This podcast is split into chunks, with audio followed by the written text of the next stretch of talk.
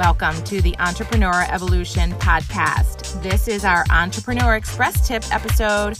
I'm your host, Annette Walter, and this is the place where I share weekly business tips in five minutes or less to help you regroup from your week and prepare to launch into next week.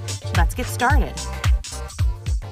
I wanted to share a really great and easy tool with you today that will help you as you are cross training people in your organization and also as you are trying to establish your standard operating procedure, your SOP.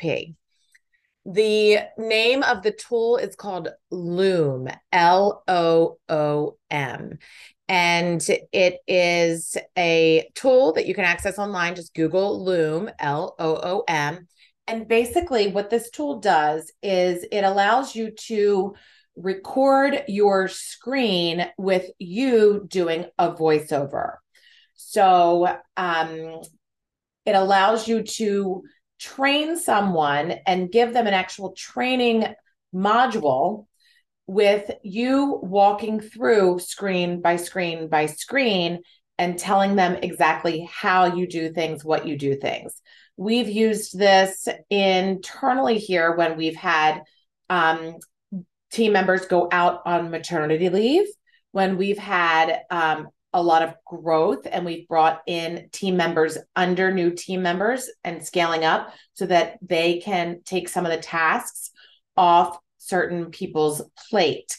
Um, we've done this with Salesforce We've done this with QuickBooks and we've done this with our custom pallet design software Timber and um, a lot of the different softwares that we use. But those are the main ones, mainly Salesforce, uh, QuickBooks, and our um, PDS software.